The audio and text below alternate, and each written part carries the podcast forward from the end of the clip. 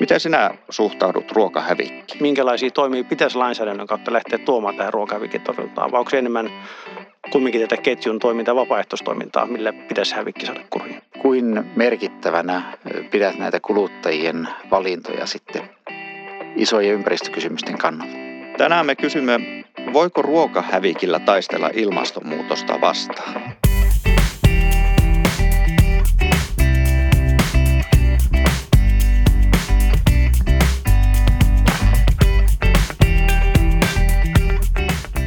Hyvät päätökset perustuvat tutkittuun tietoon.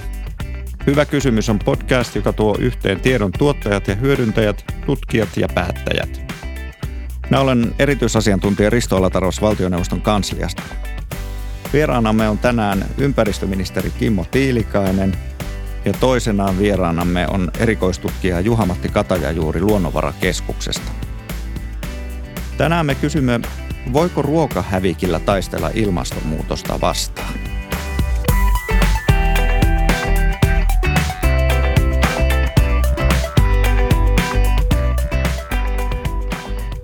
Ennen tehtiin kuivasta pullasta köyhiä ritareita ja vähän nuhjaantuneista kasviksista ja perunoista paistettiin pyttipannu. Kimmo Tiilikainen, vierailit lokakuussa kauppakeskus Redissä hävikkiruokaravintolassa. Miten sinä suhtaudut ruokahävikkiin? Vakavasti. Itse asiassa toi ruokahävikki, aina jos itseltä tulee jotain, mitä joutuu heittää pois, niin se tuntuu niin kuin semmoiselta henkilökohtaiselta epäonnistumiselta. Ja minulla on tässä ruokahävikki-asiassa pitkä historia. Muistan, kun nälkäisenä lukiopoikana asustelin tuolla Imatralla vähän itsekseni ja sitten aina kävin isoveljen perheellä kylässä, niin veli huuteli joku ovella olin, että onko mitään jääkaapissa, mikä menee vanhaksi, että Kimmo tulee kylään. Eli kaikki, kaikki käy. Mutta vakavammin ottaen, niin tämähän on tota, iso juttu. Ja kyse ei ole pelkästään siitä, että miten nyt vähennämme jotain ruoantuotannon tai ruokahävikin ympäristövaikutuksia, vaan myös semmoinen arvostuskysymys, että oma arvostukseni ruokaa kohtaa on niin iso, että mielelläni en arvokasta ruokaa hukkaan heitä. No entä Juha-Matti, osaatko sinä kokata ruokaa hävikistä? Kyllä sitä on tullut tässä harrastettua viime, viime vuosina. En ole mikään huippukokki millään tavalla, mutta tota, vaimo on opettanut hyvin iksejä ja meillä aika tyypillisiin aamupaloihin kuuluu smoothit, missä käytetään hyvin vanhoja erilaisia hedelmiä, vihanneksia ja marjoja. Eli niitäkään ei tarvitse pelätä.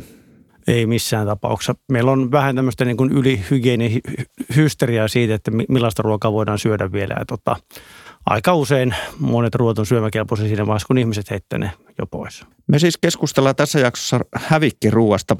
Kimmo Tilikanen, sulla on nyt hyvä tilaisuus kysyä tästä aiheesta tutkijalta. Mitä haluaisit tässä jaksossa kysyä aiheesta Juha Matilta? No ihan ensimmäiseksi tietenkin, niin kiinnostaisi tällaiset asiat, että no onko tutkijalla hyvää keinoa tai vinkkiä, että no miten tätä ruokahävikkiä pystyttäisiin parhaiten vähentämään. Sitä hävikkiä syntyy koko siellä ruokaketjussa, että mikä olisi niin kuin se oikea kohta, mihin vaikka nyt valtiovallan pitäisi kohdentaa toimia. Plus uskon sitten, että tietysti paitsi minua, niin myös kuulijoita kiinnostaa, että kuin iso merkitys sitten tällä hävikkiruuan hyötykäytöllä olisi vaikkapa nyt päästöjen vähentämisen kannalta, ilmastonmuutoksen tai vesikuormituksen kannalta katsottuna?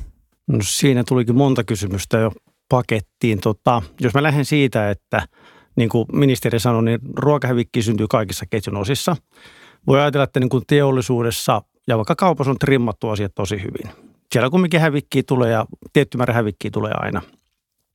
Se, mikä on niin kuin haastavampaa, on se, että nimenomaan ateriapalveluissa – jopa parikymmentä prosenttia siitä niin kuin syömäkelpoista ruoasta jää syömättä. Se on paljon siellä tarjolla buffeessa, mutta kaikkein suurin haaste on me ihmiset, eli kotitaloudet. Ja se kotitalouksien osuus on meidän ruokahävikistä kokonaisuudessaan noin kolmannes. Ja siellä ei tietysti ole mitään ihan hokkuspokkustemppuja. Se palautuu tosi paljon sen ruoan arvostukseen – suunnitelmallisuuteen siitä, että millaisia ruokia minä tätä tehdä. Käydään kaupassa sen mukaan, edetään sielläkin ikään kuin ostoslistan mukaan. Tehdään ne ruoat sitten, tehdään vielä oikea annoskoko, syödään se mitä on tehty ja jäähdytetään ylijäävä ruoka, tehdään niistä uusia ruokia. Se on aika niin kuin monen, monen päätöksenteon niin kuin tulosta. No entäs sitten eh, toi ilmastovaikutus tai että kun aika paljon keskustellaan nyt erilaisista ympäristöongelmista, vaikka ilmastonmuutoksesta tai Itämeren kuormituksesta, niin helposti sitten, kun ihmiset kysyvät, että no mitä voin tehdä, niin sitten tulee näitä vinkkejä, että no teen noin tai näin.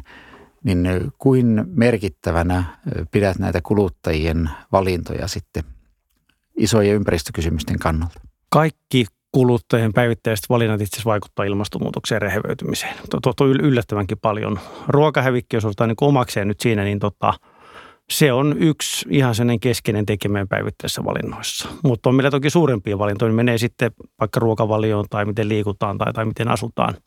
Mutta se ruokahävikki vastaa noin niin kuin se, mitä kotitalouksissa heitetään pois. Alun perin syömäkelpoista ruokaa noin 100 000 henkilöautolajon päästöjä vuodessa.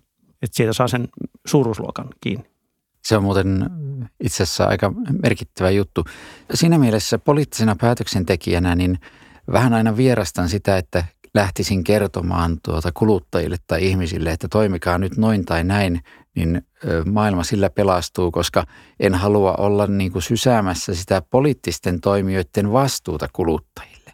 Mutta toki kannustan jokaista aina miettimään sitten niitä omia kulutustottumuksia, mutta poliitikoilla on tietysti se päätöksentekijöille se iso vastuu ilmastonpolitiikan tai Itämeren suojelussa niin kuin järeillä keinoilla.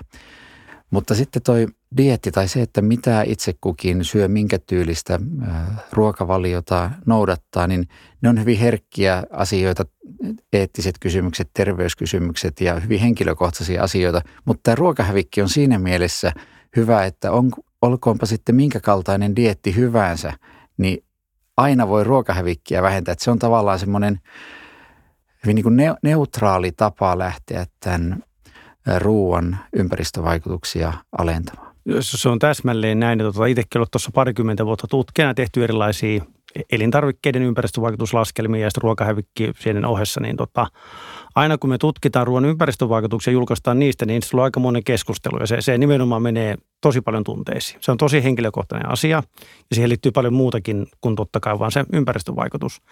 Niin ruokahävikki on on ollut helppo havaita, että viimeisen kymmenen vuotta, kun me on tutkittu, että se on tosi jaettu niin kuin aihe. Kaikki tukee ja kannattaa. Se on ehkä ainoa tutkimusaihe, mitä itse on tehnyt, mistä ei ole tullut niin sitä isoa niin kuin negatiivista polemiikkia. Että se on just näin, että se on yhteinen asia ja siinä on aika hyvä päämäärä meille kaikille yhteisenä. Ja se on myös ehkä kuluttajille tosi ymmärrettävää, että aina kun mitä tahansa tuotetta valmistetaan, niin siihen tarvitaan tuotantopanoksia ja energiaa ja näin. Ja sitten jos se tuote menee hukkaan, mukaan, niin kyllä sen kaikki tajuaa, että silloin kaikki ne panokset, mitä on, ja se työ, mikä on tehty sen ruoan eteen, niin se valuu niin kuin hukkaan. Mutta tuosta olisin kysynyt sitten, mitä ajattelet?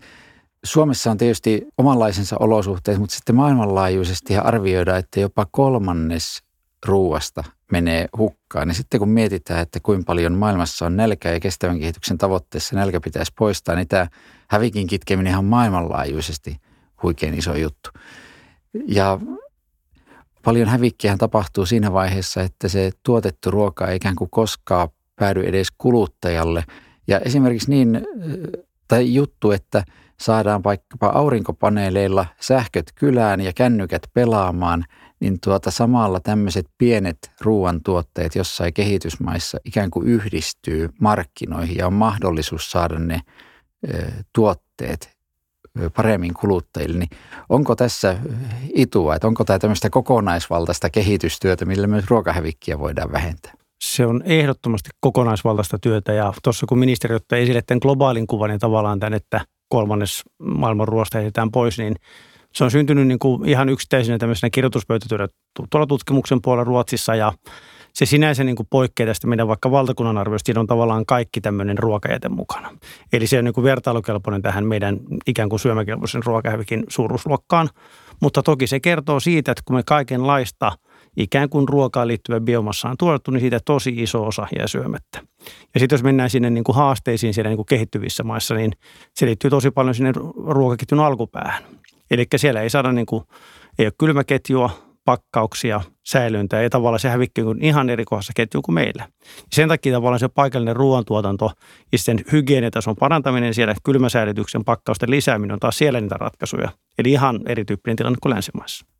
No miten tutkijat, tutkijana näet sen, että on monta kertaa vaikkapa Afrikassa reissatessa miettinyt, että itse asiassa siellä maaseudulla niin kun tämä ruoantuotannon tilanne on suunnilleen sama kuin se oli likimain sata vuotta sitten Suomessa. Ja miten Suomessa lähdettiin tekemään semmoista järjestäytynyttä ruokaketjua, niin sehän alkoi tämmöisenä viljelijöiden yhteistyönä ja osuuskuntina, joissa sitten pienet purot pystyttiin kokoamaan sillä tavalla, että saadaan niin kuin järkevä ruokaketju, niin onko tämmöisellä osuuskuntatoiminnalla, näetkö, että sillä voisi olla tuolla eh, kehitysmaissa niin viljelijöiden yhteistyön kannalta merkitystä, että sitten sitä alkuvaiheen sadon pilaantumista tai että ruoka ei koskaan päädy kuluttajille, niin voitaisiin alentaa? No tälleen niin kuin ihan niin kuin tutkimusnäyttöjen kannalta en osaa ottaa kantaa asiaan, mutta jos miettii ihan tälleen niin kuin ihmisenä, niin kyllä se nyt kuulostaa niin kuin mielekkäältä ajatukselta, että samantyyppisillä toimilla voitaisiin sielläkin parantaa sitä tilannetta. Mutta ehkä siellä on kaikkein suurin haaste, että sieltä puuttuu osaamista, teknologiaa, lannoitteita – maaperän kasvukuntoon ja kohillaan. Että se menee tosi paljon myös siihen niin kuin ihan sen tuotannon substanssiin, että sitä pitäisi pystyä kehittämään ja, ja samaan aikaan se on sama alue, missä on kaikkein eniten nälkää näkeviä. Eli tämä ruoka ei jakaudu tasaisesti, täällä tuotetaan paljon, ostetaan paljon, heitetään pois. Siellä tuotetaan liian vähän ja siitä sitten osa pilaantuu, tulee kasvitauteja ja muuta, niin tämä on aika niin kuin viheliäinen ongelma tässä isossa, isossa kuvassa. Mutta toisaalta sitten, jos se kehitysmaan viljelijä saa paremmin sen tuotteensa markkinoille ja siitä jopa reilua hintaa, niin silloin hänellä on myös mahdollisuus kehittää sitä tuotantoa, että pitäisi saada se positiivinen pyörä pyörimään. Ehdottomasti. Tämmöisiä, tämmöisiä toimia varmaan tarvitaan tuonne.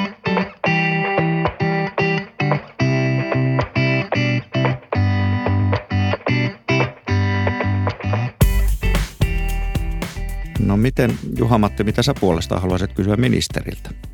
No tota, tätä ei tullut mitenkään mietittyä, mutta jos me vähän sivuttiin sitä lainsäädäntöä alkuun, kun tota, ministeri otti esille, niin tuossa oli tämmöinen lakialoite, oli pari vuotta sitten eduskunnasta lähti ja ehkä kiinnostanut semmoinen, vaikka että oliko ministeri allekirjoittamassa sitä, missä oli yli sata kansanedustajaa.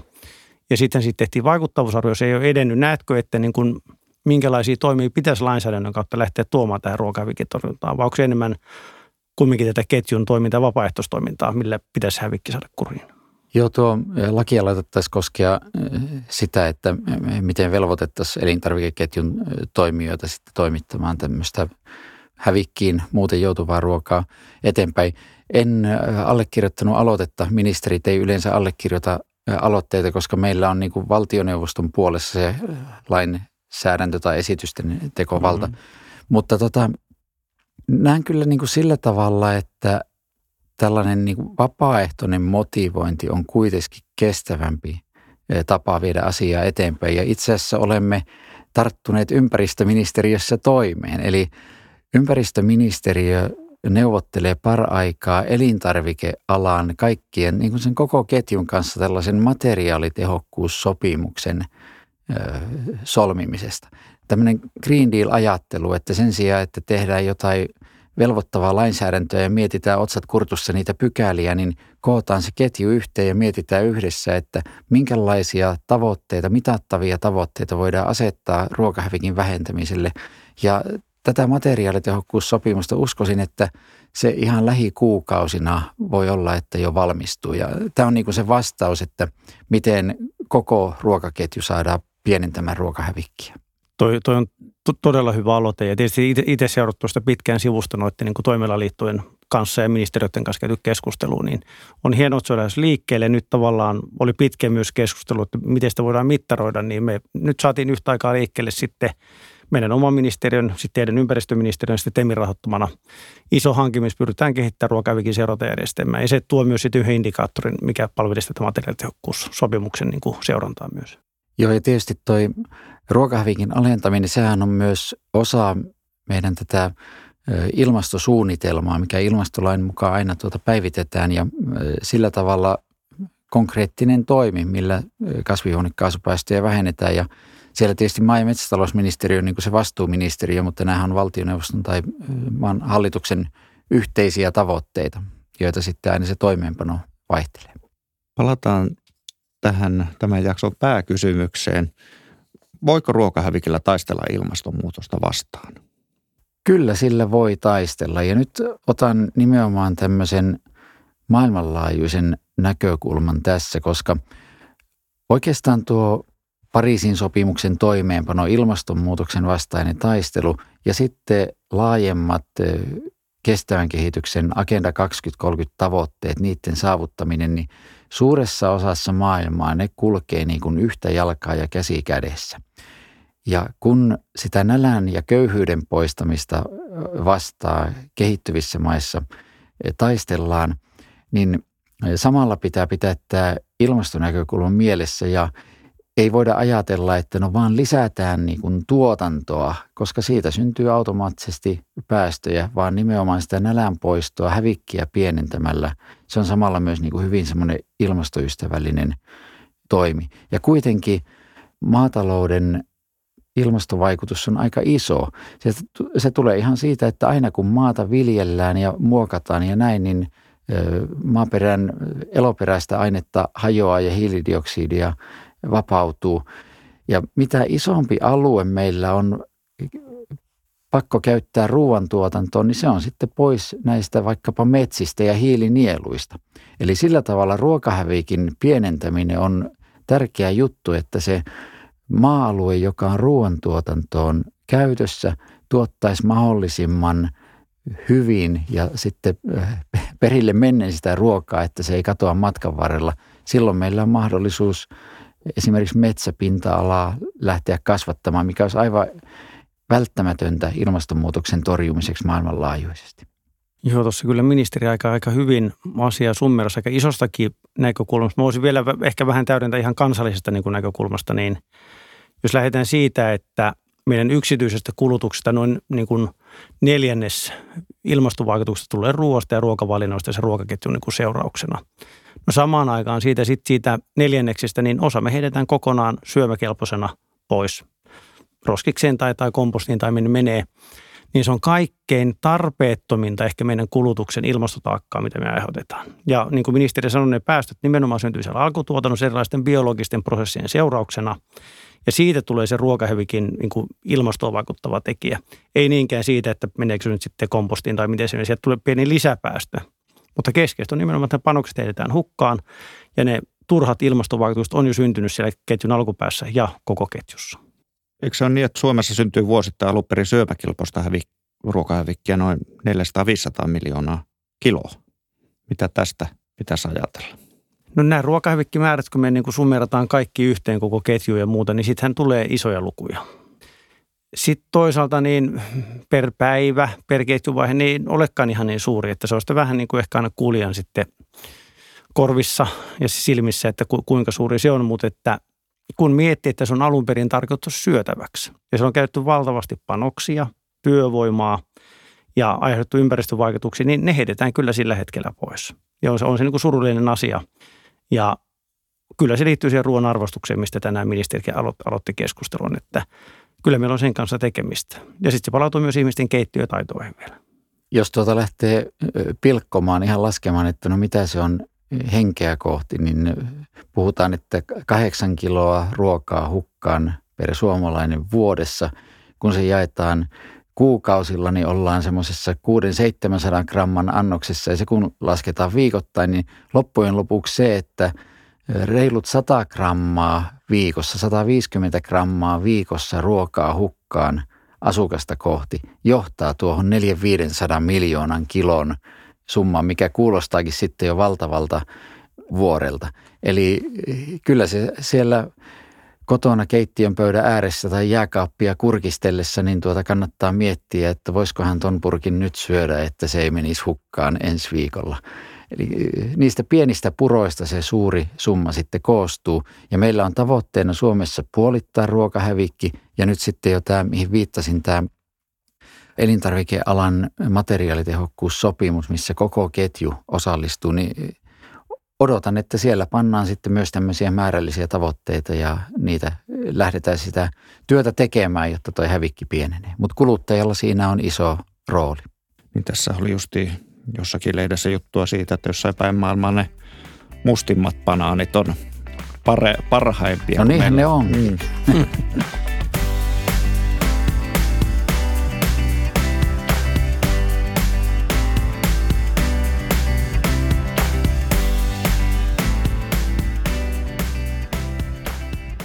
Vielä tästä maailman mittakaavasta, niin miten Suomen tilanne eroaa muista maista? No ruokahävikin suhteen sitä välillä tuossa mediatkin jotenkin siteraa, mutta tota, totuus on vähän semmoinen, että ruokahävikki on määritelty alun perin. Se on hyvin siis tuore niin kuin tutkimuskohde, tieteen kohde ja keskustelun kohde. Sitä on tutkittu eri maissa hyvin eri tavoin. Se määritellään jopa eri tavalla. Tällä hetkellä komissio puhuu aika lailla ruokajätteestä, kun me on puhuttu syömäkelpoisesta ruokahävikistä. No lopputulema on se, että tällä hetkellä erilaisia tutkimuksia ei voida kovinkaan hyvin vertailla suhteessa toisiinsa. Ja Euroopan komissio on tietysti havahtunut asiaan, että ruokahävikki on iso juttu. Tähän pitää pystyä vaikuttamaan. Ja nyt sitten meillä on ensi vuoden alkupuolella tulossa delegoitu päätösasetus jäsenmaille, mikä velvoittaa jäsenmaat raportoimaan Euroopan komissiolle ruokajätteet ja hävikin tietyn sitten sapluunan mukaan. Ja tota, sen jälkeen, kun se työ on lähtenyt liikkeelle, niin päästään ainakin jäsenmaita vertailemaan sitten keskenään. No miten sitten, kun sitä seurantaa sitten tehdään, niin mitä sen jälkeen tapahtuu?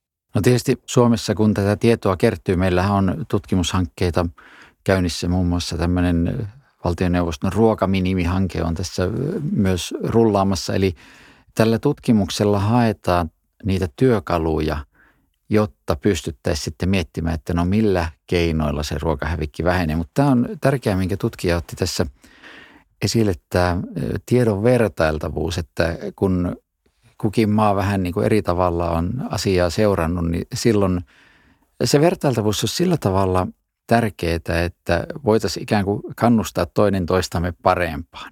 Nyt helposti, kun asiat on eri mitallisia, niin ei oikein tiedetä, että mistä kulmasta tartutaan. Mutta hyvä on tietysti se, että myös Euroopan komissio on tähän havahtunut, vaikka sitten tuota, ne toimenpiteet onkin aina kansallisia. Niin Juha-Matti, teillä on parhaillaan käynnissä valtioneuvoston selvitys- ja tutkimustoiminnan hanke, jossa tarkastellaan ruokahävikin vähentämisen ja ravitsemussuositusten mukaisen syömisen ilmastovaikutuksia. Kerrotko vähän lisää tästä hankkeesta? Mihin kysymyksiin etsitte siinä vastauksia? Miksi tämä aihe on tärkeä? No meillä on Suomessa pitkään valmisteltu niin kuin eri aikavälin ilmastostrategioita ja viimeis kun tuota kaisua valmisteltiin, niin nousi kysymys, että mikä se potentiaali on täältä saada niitä ilmastovaikutussäästöjä. Ja tutkijoina kerromme, että emme oikein tiedä. No sitten se johti siihen, että sitten tämmöinen haku tuli auki ja lähdettiin hakemaan. Ja se, mitä nyt tavoitellaan, se, että me saataisiin niin mahdollisimman hyvä ymmärrys tähän päivään, että jos ihmiset muuttaisi syömistään ravitsemussuositusten mukaiseksi ja samaan aikaan sitten täydettäisiin tämä tavoite, minkä tuossa ministeri mainitsi, eli ruokavikin puolittamisen ketjun loppupäässä. Niin yritetään ymmärtää, että kuinka suuri ilmastosäästöpotentiaali meillä sitten kansallisesti näillä kahdella samanaikaisella toimilla olisi. No miten päätöksenteon näkökulmasta, miten tämä hanke, missä mielessä on tärkeä siihen? No sen takia juuri näitä tutkimushankkeita käynnistetään ja asetetaan niitä tavoitteita, että ne sitten päätöksentekoa, päätöksentekoa auttaa. Ja yksi semmoinen ihan mielenkiintoinen, mitä on näissä, kun on tutkittu sitä kuluttajien käyttäytymistä, se on oikeastaan aika lohdullinenkin tieto. Tuntuu, että – silloin kun, jos on vaikka liian iso annos sattunut tulemaan lautaselle, niin ihmiset kuitenkin niin kuin miettii, että mikä siitä syödään ja mikä ei. Että ilmeisesti tämmöinen alustava tulos on, että niin kuin eläinperäisissä tuotteissa hävikki on pienempää kuin kasviperäisissä.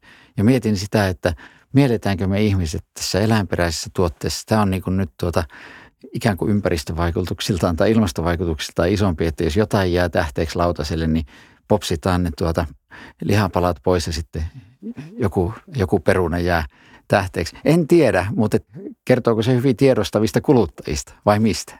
Tota voisi hyvin kyllä niin kuin spekuloida siis just sillä tavalla, että kun me tiedetään, että jos kotitalouksia katsotaan, niin eläinperäisten nimenomaan lihojen osuus hävikistä on melko pieni ja hevi on, eli erilaiset hedelmät vihannekset kaikkein suurin jos me suhteudutaan niitä kumminkin niihin käytettyihin euroihin ja niihin ilmastovaikutuksiin, niin yllättäen se liha nouseekin paljon korkeammalle ja se vihannisten hevin määrä näyttääkin suhteessa paljon pienemmältä. Mutta mikä siellä on sitten se kuluttajalle tausta-ajatus, liittyykö se siihen rahan käyttöön, että se oli niin arvokasta vai niihin ympäristövaikutuksiin, vai kenties siihen, mistä tykätään siinä lautasella, niin tätä ainakaan itsellä on vielä tutkittu. Että ihan mielenkiintoinen aihe sekin. No miten Kimmo Tiilikainen ruokahävikkiä koskevaa tutkimustietoa hyödynnetään päätöksenteossa ja sen valmistelussa? No Juuri sillä tavoin, että kun nyt ministeriöissä pohditaan näitä toimia, että no miten konkreettisesti sitä ruokahävikkiä alennetaan ja vaikkapa sitten tämä jo mainitsemani materiaalitehokkuussopimus elintarvikeketjun toimijoiden kanssa, niin sen lähtökohtanahan on se tieto, että no missä hävikkiä syntyy. Ja kun tiedetään, missä hävikkiä syntyy, sen jälkeen voidaan alan toimijoiden kanssa miettiä, että no miten juuri tuossa kohtaa syntyvää hävikkiä voidaan pienentää. Eli kyllä se asian tunteminen niin tutkimuksen ja selvitysten ta- tasolta on tuota tärkeää, kun sitten mietitään niitä konkreettisia politiikkatoimia sen yhteisen ison ruokahävikin alentamistavoitteen saavuttamiseksi. Poliitikkona on varmaan katsoa tätä kokonaisuutena, eli toisella puolella on sitten myös kansalaisten terveys. Ruokahävikkiä koskevat lait johtuu esimerkiksi siitä, että on haluttu torjua salmonella ja siinä on myös onnistuttu. Miten nämä erilaiset tarpeet saadaan päätöksenteossa balanssiin?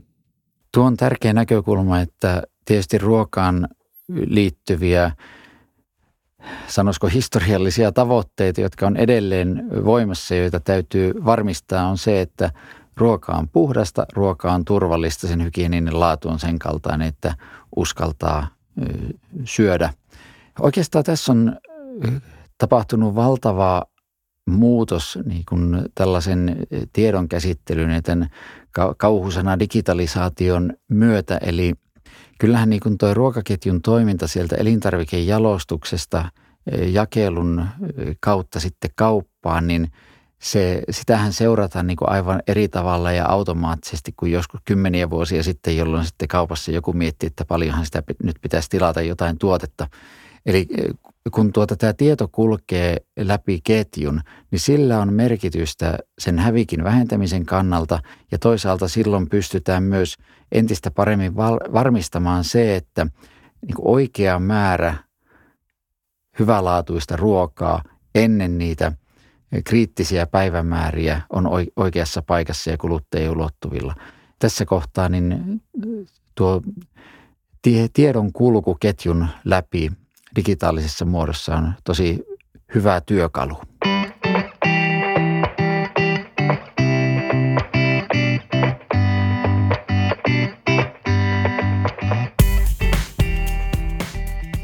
Mikä voisi olla ruokahävikin vähentämisessä hyvä etenemissuunnitelma? Mitä me voimme tehdä vaikka heti? Entä pitemmällä tähtäimellä? No mä voin tietysti heitellä tämmöisiä niin kuin selkeitä niin kuin ehdotuksia vähän tuommoisia, voidaan tehdä näitä. Mutta meillä on vähän systemaattisempi ote tällä hetkellä tutkimus. Kun me lähdettiin tätä niin kuin kansallista ruokahävikkin niin kuin seurantahanketta kasaamaan, me päätettiin myös rakentaa sitten tiekartta ruokahävikin niin kuin vähentämiseksi. Ja nyt me on pidetty Varsinais-Suomessa muutama työpajatoimijoiden kanssa. Ja tota, tämä tullaan tekemään valtakunnallisena vuoden 2019-2020 aikana, mikä, mikä tuottaa tuloksena tiekartan, mikä kuvaa sen, että miten me ketjun eri osissa ja erityyppisissä tuotantoketjuissa, mukaan lukien tietysti kuluttajat, niin miten voidaan vähentää ruokahävikki, mitkä ne tehokkaimmat, parhaimmat keinot, liittyykö jonnekin kustannusvaikutuksia ja niin edespäin. Ja sen tiekartan pohjalta voidaan niin kuin, ihan niin kuin täsmällisemmin rupea jäsentää, että mitä pitäisi eri, eri tasolla tehdä.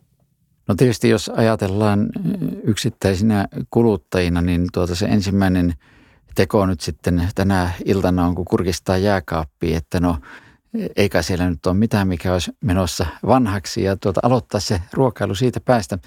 Mutta tota, itse asiassa vielä palaan tähän hygieniaan sillä tavalla, että kun meillä on poikkeuksellisen korkea, maailmanlaajuisesti poikkeuksellisen korkea hygieninen laatu elintarvikkeissa, niin ainakin itse kyllä en suhtaudu edes niihin päivämääriin niin tuota, ö, tiukasti, että jos tiedän, että se ruokapakkaus on ollut sieltä kaupasta kotiin tuonnin jälkeen niin kuin koko ajan kylmässä, niin jos siinä on pari päivää päiväys ohi, niin tuota, olen elävä esimerkki, että tämmöistä ruokaa voi vielä ihan hyvin syödä ja ei tämän pahempia seurauksia ole.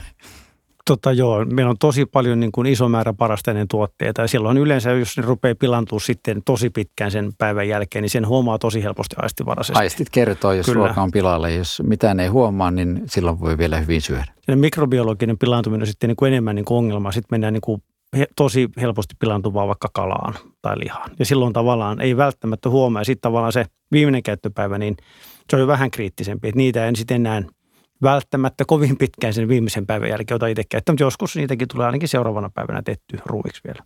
Mitä me ei vieläkään sitten tiedetä? Mitä pitäisi tutkia? Mihin pitäisi kiinnittää huomiota vielä enemmän? No ruokavinkin suhteen se on, se on hyvin selkeä. Me ei tällä hetkellä millään tavalla tiedetä, mihin suuntaan meidän ruokahävikki on muuttumassa Suomessa. Onko se pienentymässä vai vaikka suurentumassa? Eli kun me saadaan nyt tämä seurantajärjestelmä Suomeen kuntoon, mikä mahdollistaa raportoinnin komission suuntaan, sitten me ensimmäistä kertaa oikeasti tiedetään, että mikä meidän ruokahävinkin taso on, ja me voidaan seurata tulevia vuosia, että miten me ruvetaan saavuttamaan näitä vähentämistavoitteita. Että tämä on ihan ensisijainen tällä hetkellä. Ja toinen sitten tosi tärkeää, että me ymmärretään, millä kennolla voidaan hävikkiä vähentää niin kuin laajasti, millä saadaan vaikuttavuutta sitten yhteiskunnassa. Siitä se lähtee sitten, jos miettii, että mitä jokainen meistä voi tehdä, niin tuota, illalla jääkaapin oven avatessa voi kurkata, että ei kai siellä nyt tule mitään, mikä on juuri tänään tai lähipäivinä vanhaksi menossa ja aloittaa sen jääkaapin tyhjentämisen siitä päästä. Mikä on yksi tärkeä asia, joka tästä keskustelusta jäi itsellesi ehkä jopa vähän uutena tai muuten kiinnostavana asiana mieleen? Kyllähän tästä jää mieleen, niin kun, kun tutkijalta paljon esitin kysymyksiä, niin sain myös paljon vastauksia. Ja nimenomaan se, että tässä on ihan pari viime vuoden aikana havahduttu uudella tavalla siihen, että jotta ruokahävikkiä voi vähentää, täytyy tuntea, missä sitä syntyy, täytyy niin kuin tuntea ne mekanismit ja sitten sitä kautta saadaan keinot. Ja nyt meillä alkaa tätä tietoa olla ja sitä täytyy jatkuvasti kartuttaa. Entä Juha-Matti? No, tämä oli ensinnäkin hirvittävän virkistävä, mukava keskustelu ja oli kiva kuulla ministeri hyvin tuommoista niin kuin tosi positiivista suhtautumista koko hävikkiasiaan, mutta ehkä tälleen niin kuin sisällöllisesti niin tämä, että kuinka suuri rooli tällä materiaalitehokkuussopimuksella alan, alan niin kuin puolella näyttäisi olevan, niin se on minusta tosi hyvä signaali, että sitä viedään eteenpäin ja sillä oikeasti varmaan on paljon vaikuttavuutta jatkossa. Kiitos tästä keskustelusta Kimmo Tiilikainen ja Juha-Matti Kataja juuri. Kiitos ja ei kun syömään. Kiitos.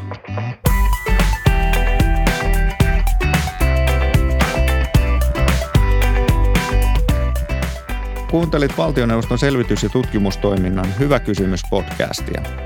Löydät sen osoitteesta tietokäyttöön.fi sekä iTunesista ja Spotifysta. Lisää tutkittua tietoa päätöksenteon tueksi löydät Twitteristä hashtagillä tietokäyttöön.